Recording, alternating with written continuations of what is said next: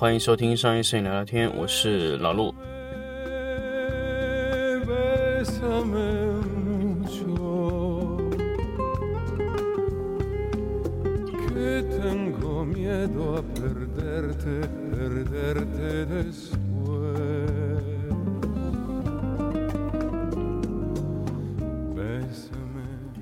欢迎收听新的一期商业摄影聊聊天的节目。那么。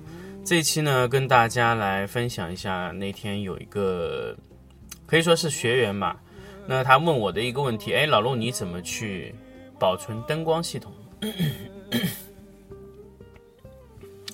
通常的灯光系统呢，一般不太会要去保存，因为灯光一直是拿来使用的。那么其实老陆的影棚呢，其实基本上百分之九十以上的闪光灯是处于在灯架上使用的状态。那么是不是有一些灯不使用呢？也有。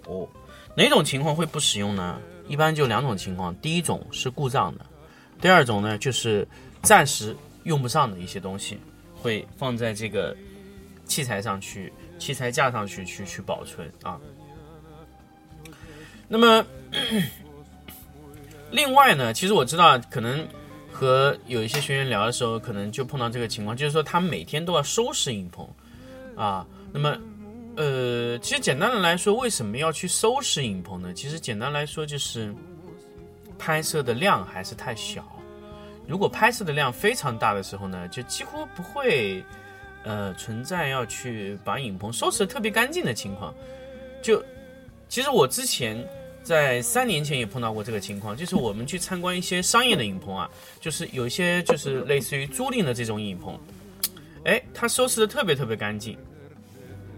怎么干净法呢？就是把每天拍摄完成以后，把所有的灯架、灯附件、所有的柔光箱全部拆掉，统一的放在器材室里，保证这个拍摄区域内啊特别干净。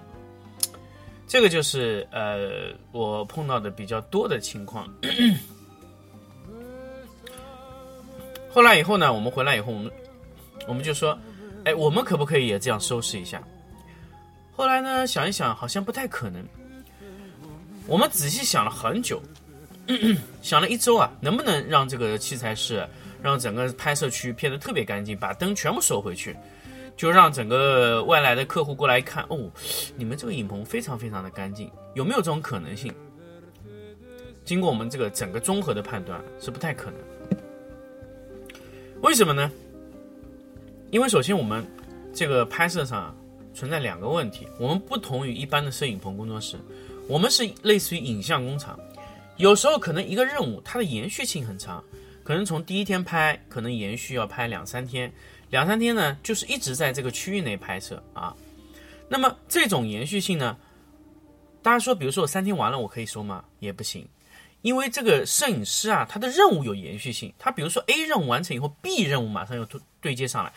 还有一种情况就是 A 任务没有完成，B 任务已经开始了，所以你根本就没有机会去收拾一个你的器材，再收到呃器材室里，这种可能性是非常低的。如果你发现你已经有时间收拾了，那么你首先要考虑你的业务量已经开始有断裂了，所以正常情况下，因为我们的任务有延续性，因为我们摄影师的任务也是连续的，那么根本就不太可能存在去会把呃器材收拾起来。那么我们什么时候会收器材呢？我们一般啊就会在放假的时候，就是影棚哎，或者说某一个区域它摄影棚这些灯光，哎它就不太使用了，那我们会把它收拾一下。那么我们尽量收拾，也保证收拾在场地中。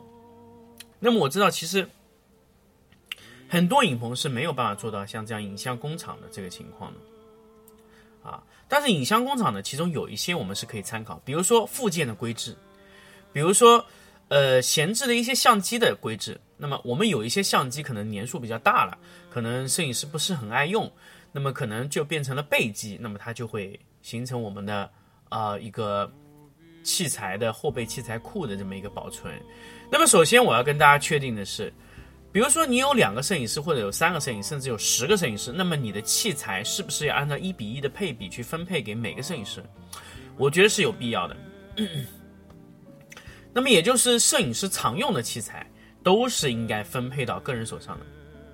那么第二块呢，就是说，呃，相机在不使用的时候，全部要到干燥柜保存啊。简单来说，幺三五的相机，我一直倾向于镜头和相机分离摆放。为什么呢？镜头和相机分离摆放，大家可以时间长了以后可以发现，这样可以让你的空间利用率非常非常的高。因为一旦镜头和机身分离以后，机身的摆放就是非常有规律的啊，你的拍摆放空间会多非常非常多。所以我一直建议大家这个相机和机身和镜头分离放。第二块呢，就是说镜头分离以后呢，镜头也要按照类型放。什么叫按类型放呢？变焦的、定焦的和特殊镜头啊，比如说变焦镜头，比如说二四七零啊、七零两百啊这些镜头，我们都会放在同一层。那基本上现在影棚里面使用的比较多的就是购买率比较高的，就是二四七零、二四幺零五这两类镜头是购买率非常非常高的。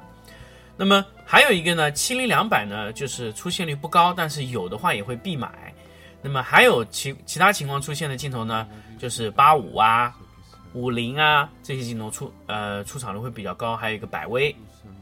那么除了这些镜头之外呢，其他我们所有其他的就是用的比较少的镜头都属于特殊镜头，比如说幺三五啊。比如说 T S 杠 E 的镜头、移轴啊之类的，当然有些有些摄影棚这类镜头就是常用镜头，比如说拍建筑啊、家具啊，就是 T S E 的镜头是常年出现的，啊。那么还有一些，比如说幺七的 T S E 的移轴广角，还有增加可能会去有一些鱼眼这种镜头都会有出现。那么这一类镜头我们都会把它放在特殊镜头里面啊。那么我们在找的镜头的时候就会比较方便啊。为什么会出现在柜子里的镜头？我要跟大家强调是，其实其实基本上啊，比如说你有五个、六个摄影师，你有些特殊镜头就可以配比，比如说百威啊、呃长焦啊、移轴啊啊这种特殊的镜头，你可以去配置一些。接下来呢，我们会去放一些滤镜。哎，大家说，哎，其实我们其实。拍数码以后，我们滤镜用的非常少，但是我要跟大家说，ND 镜片你们是要非常非常需要去去去购买的。ND 镜片呢是能够快速的帮你不减曝光的情况下，直接帮你把光圈往上抬。比如说你这个时候用了一个十六的光圈，但是有时候你闪光灯可能不能快速的降下来，这个时候你可以就快速的插入一片六档的光，呃，这个嗯 ND 的片，那么它可以直接给你降六个 EV，就是。大概是在一点零左右。如果当降六档，那么一般来说呢，我们会去降三档。比如说我现在 F 八，F 八降三档就是五点六四啊，二点八。那么就是可以从八直接缩到二点八。那么甚甚至你可以买四档、五档啊，都可以。那完全按照你的个人的需求去购置你的 ND 的级数啊。比如说你经常使用十一，然后快速的缩到二点八，或者说缩到四，那么十一你可以算十一到八，八到五点六，五点六到四，那么十一到八，八到五点六，五点六到四，那么刚好是三档，你减三档的 ND 就可以。那么如果你还往上减一档，减到二点八，那就要买四档。那么这个就是按照你的工作习惯去买的一些 ND 片，那么 ND 片你统一会放在呃另外的一个隔层啊，ND 片里面可能还包括。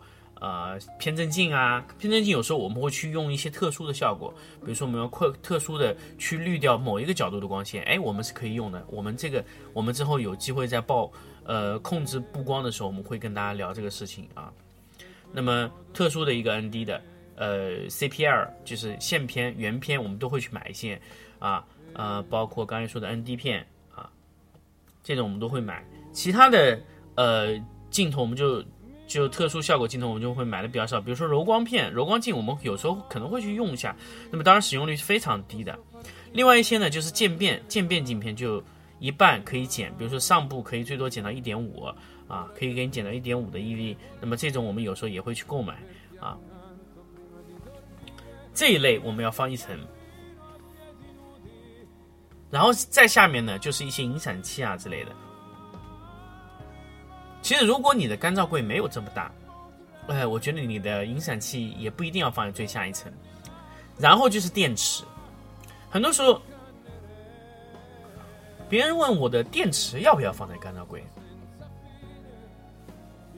我觉得还是不放比较好，因为电池里面它有液体，长时间摆放的话可能会影响到你的这个什么，就是电池的活性。那么所以就不不太建议你把这个你的电池也放在干燥柜里去。去去干燥啊，那么除了干燥柜之外，我们还要去放闪光灯。那么灯光呢？正常，如果你经常需要使用，我只建议你把闪光灯、你的附件、还有你的影响器、还有你的电源线分离。如果你有呃电箱，那么灯头，如果灯头的电源线可以分离的情况下，灯头灯头线、电源线、电箱、灯头。附件全部分离。那么，呃，附件和附件之间最好的摆放呢，就是一个一个放，就是相互之间不要碰撞。那么这种是最好的。但是实际情况下你是不太可能的。像我们以前，呃，爱玲珑的，呃，七寸的罩子，甚至五寸的罩子，啊，就短的那种罩子啊，叫五寸、七寸的罩子，它的数量。呃，都能达到五百个以上。那如果你一个一个放是不太可能，所以我们必须要呃堆叠。那么堆叠的时候呢，你在罩子和罩子之间堆叠，你不要太堆叠太多。第一个我要跟大家讲，不要堆叠太多，比如堆个三到五个就是极限了，五个都我们都不太愿意去去堆啊。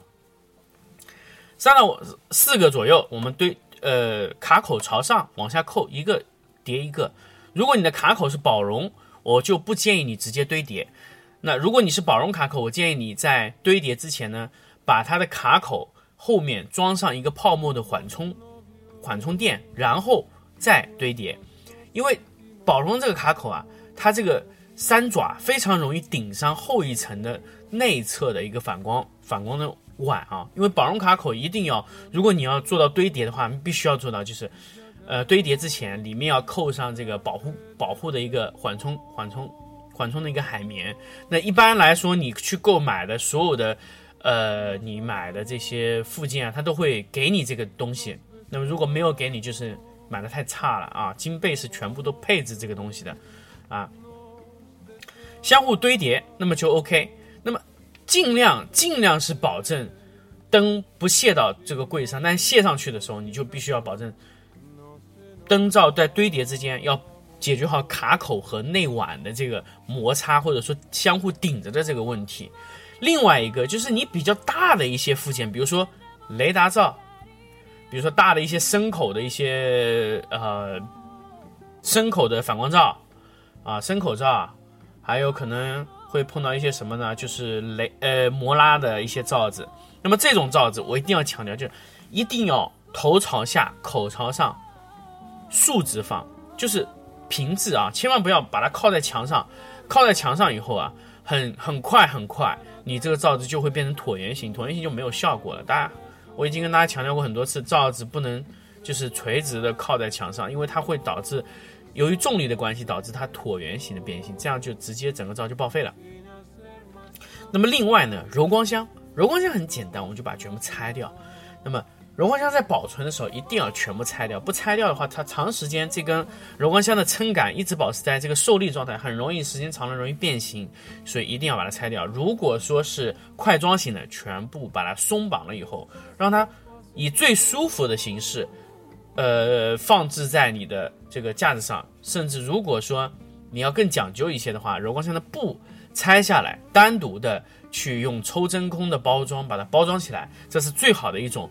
存放柔光箱的方式啊，灯架呢其实很简单，灯架我们在置放的时候就会有呃类似于 W 型的切口，就是我们把一个口直接插入到那个呃灯架的这个挂钩上面，让灯架直接在一个它有一个 T 型的钩子群，我直接用一个 U 型的这么一个缺口勾进去就行了。基本上一个灯架的这么一个支架上呢，可以前后大致放呃二十把左右。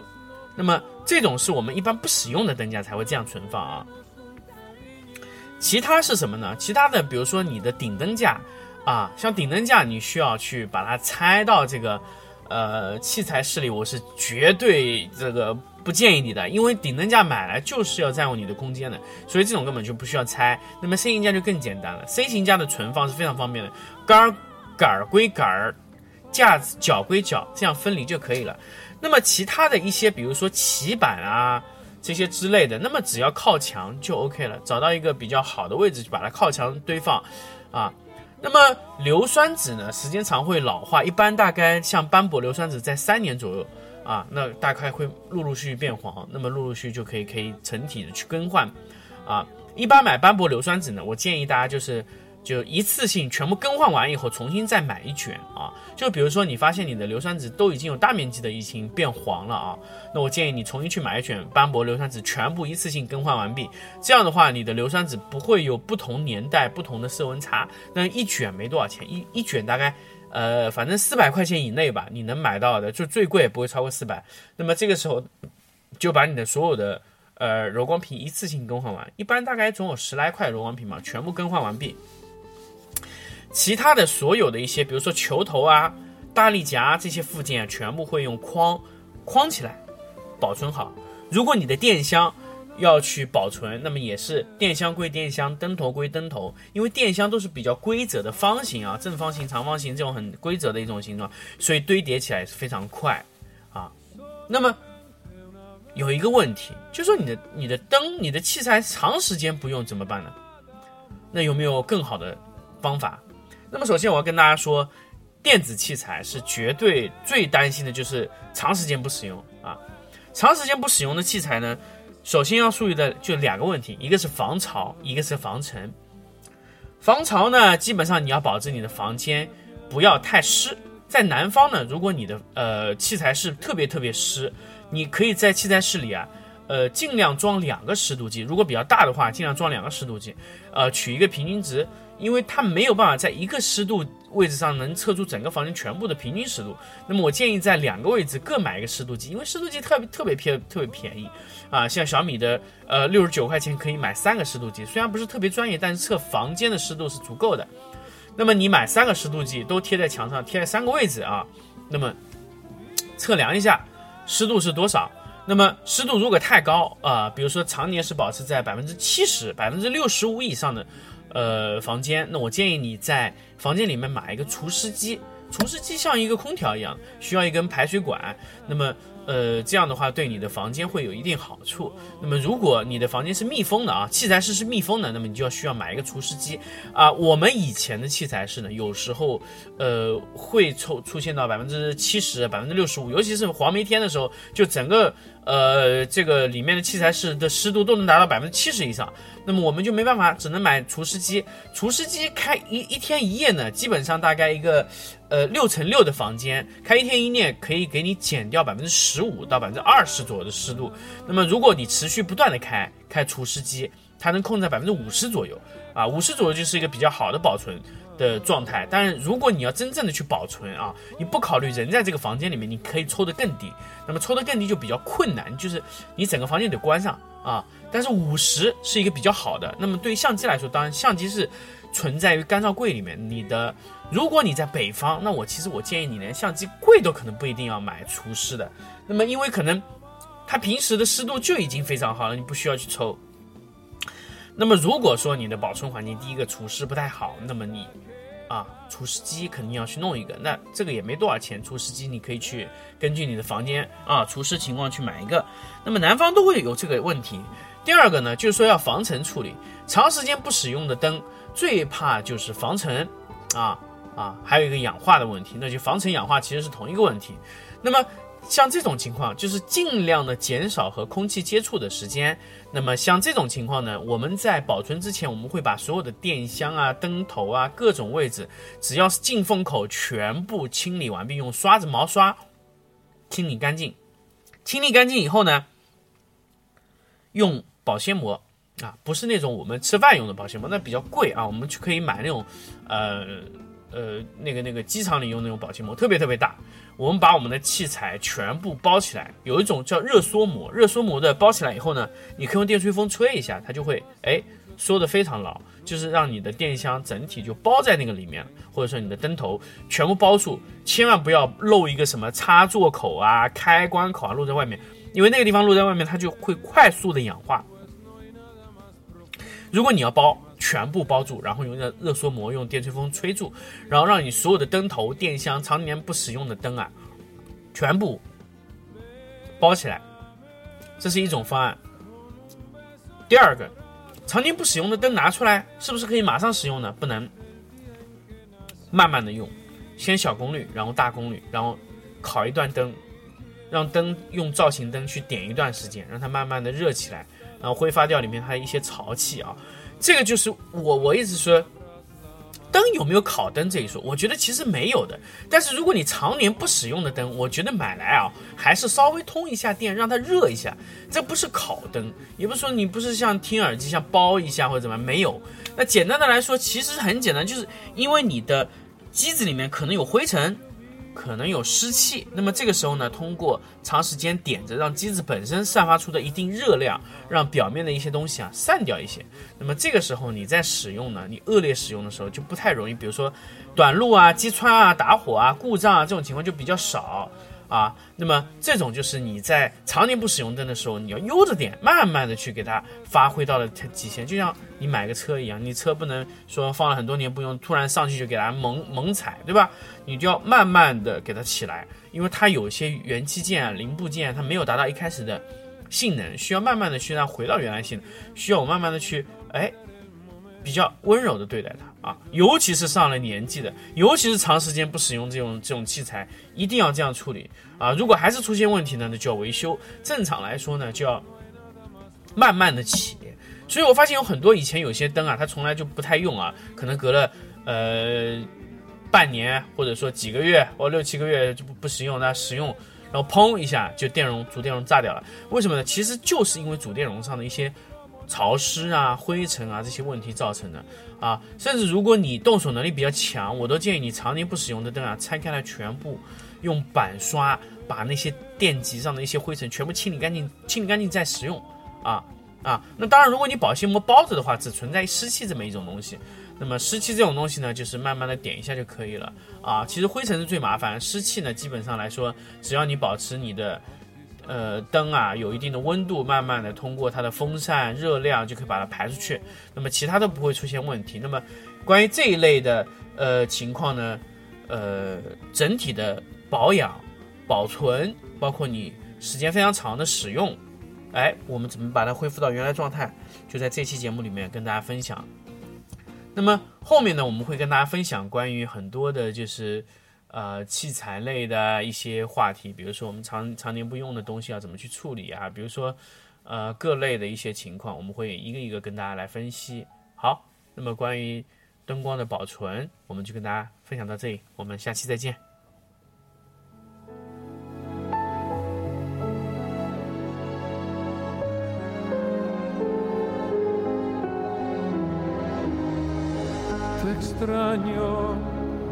Cómo se extrañan las noches sin estrellas, cómo se extrañan las mañanas bellas.